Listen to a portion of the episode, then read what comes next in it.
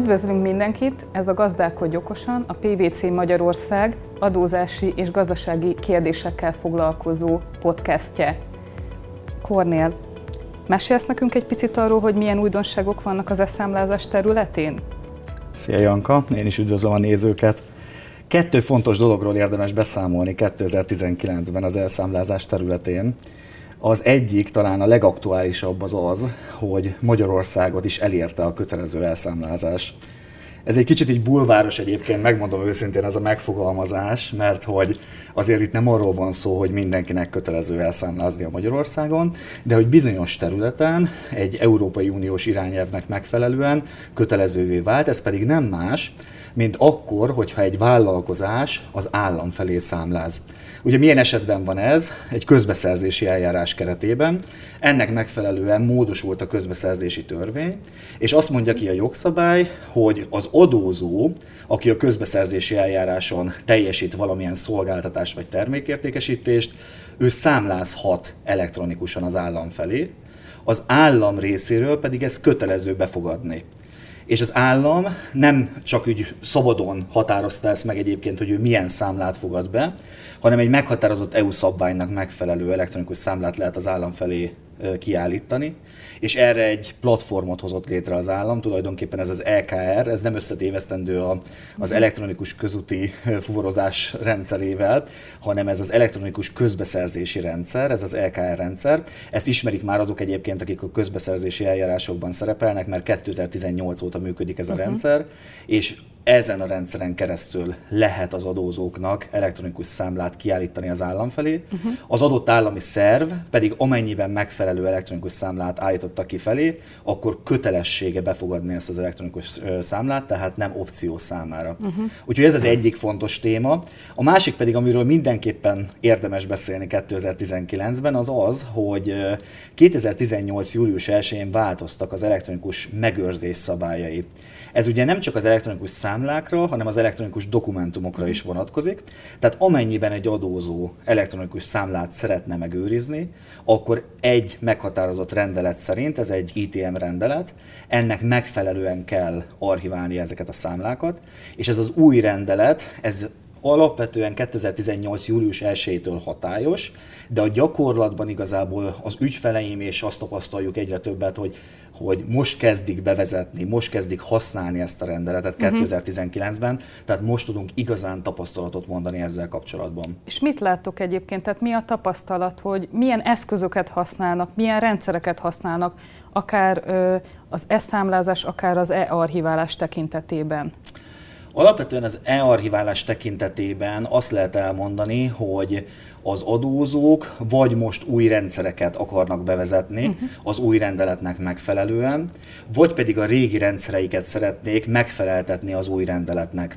Ez mind a mhm. kettő folyamat elkezdődött egyébként, mind a kettőben már nagyon sokat gondolkoznak az adózók. Amit fontos e-archiválás területén megjegyezni, hogy nagyon konkrét módszerek vannak, uh-huh amiket lehet alkalmazni, és még fontosabb megemlíteni azt, hogy ma már nem muszáj elektronikus uh-huh. aláírást és időbélyegzőt uh-huh. alkalmazni az uh-huh. archiválás során. Uh-huh. Úgyhogy ez az talán a legfontosabb vívmánya ennek az új archiválási uh-huh. rendeletnek. Ez egy gyakori tévhit egyébként a, a, gazdálkodóknak a körében, hogy azt gondolják, hogy ezek kötelező kellékek. És hogy látod egyébként, hogy az e-számlázás mennyire elterjedt, hogyha egy kicsit kitekintünk Magyarországról és nemzetközi vizekre vezünk? Abszolút, abszolút. Tehát ma már azt lehet mondani, hogy minden adózó találkozik elektronikus számlával, uh-huh. vagy befogadói oldalon, vagy pedig ő maga állítja ki az elektronikus számlát. Ha felmész a netre, uh-huh. akkor százával találod Magyarországon is azoknak a szolgáltató cégeknek a uh-huh. számát, akik valamilyen online platformot biztosítanak elektronikus számla kiállításra, vagy nagyon sok olyan társaság van és olyan szolgáltató, akik komplet integrált rendszereket uh-huh. hoznak létre, vagy arra, hogy a bejövő elektronikus számlákat kezeljék, vagy pedig arra, hogy a kimenő oldalt tudják kezelni. Nemzetközi nemzetközi szinten pedig még elterjedtebb talán, ha lehet ilyet mondani. Uh-huh. Ugye valahol kötelező, mint például Olaszországban, tehát ott nincs is választása az adózóknak. Uh-huh. Ugye az olasz állam kért egy derogációt az Európai Unió Bizottságától, hogy ő az áfacsalások ellen szeretné bevezetni kötelezően az elektronikus számlázást. Uh-huh. Az összes többi tagállamban pedig ez ma már egy alapvető elvárás. Azt gondolom, hogy Magyarországra is megérkezett már ez az alapvető elvárás.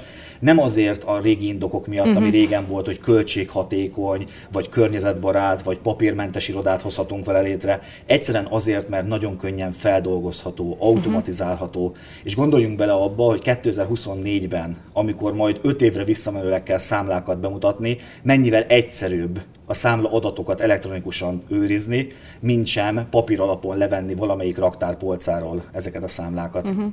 És gyakorlatilag az automatizációnak egyik alapfeltétele az elektronikusan tárolt adat, tehát anélkül nem beszélhetünk automatizálásról és robotizációról. Pontosan. Mindemellett, hogyha a gazdálkodó szemével járjuk körbe kicsit ezt a kérdést, milyen standard megoldások léteznek, és ezek, ezek gyakorlatilag költségoldalon mit, milyen költségeket okoznak a gazdálkodónál, mire érdemes készülni, hogyan lehet ezt egy költséghatékony módon megoldani?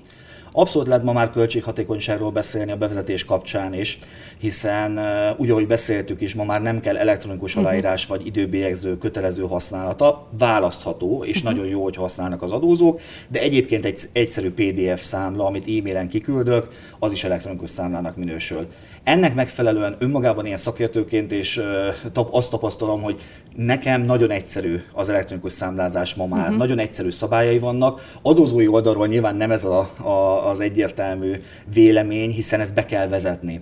Erre új folyamatokat kell létrehozni. Hogyan tudom teljesíteni a követelményeket az elektronikus uh-huh. számla befogadása kapcsán, vagy a kiállítása kapcsán. Ez a bevett 30-40-50 éves gyakorlatot, ahogy uh-huh. csináltuk a papíralapú számlákkal kapcsolatban, ez abszolút megváltoztatja, tehát ezeket a folyamatokat kell újra gondolni. Ez természetesen költséggel, sok egyeztetéssel, sok folyamat átalakítással jár, de aztán megéri, hiszen utána már digitalizált formában lesznek uh-huh. elérhetőek a számláink, és hát ez a jövő. Tehát gyakorlatilag van egy egyszeri folyamati investíció, és onnantól kezdve átélheti az e-számlázás örömeit a gazdálkodó. Pontosan. Szeretném megköszönni neked a beszélgetést. Nekem személy szerint is nagyon hasznos volt. Ma reggel volt egy ügyfél találkozóm, ahol pontosan ezt a kérdéskört beszéltük meg az ügyfelemmel.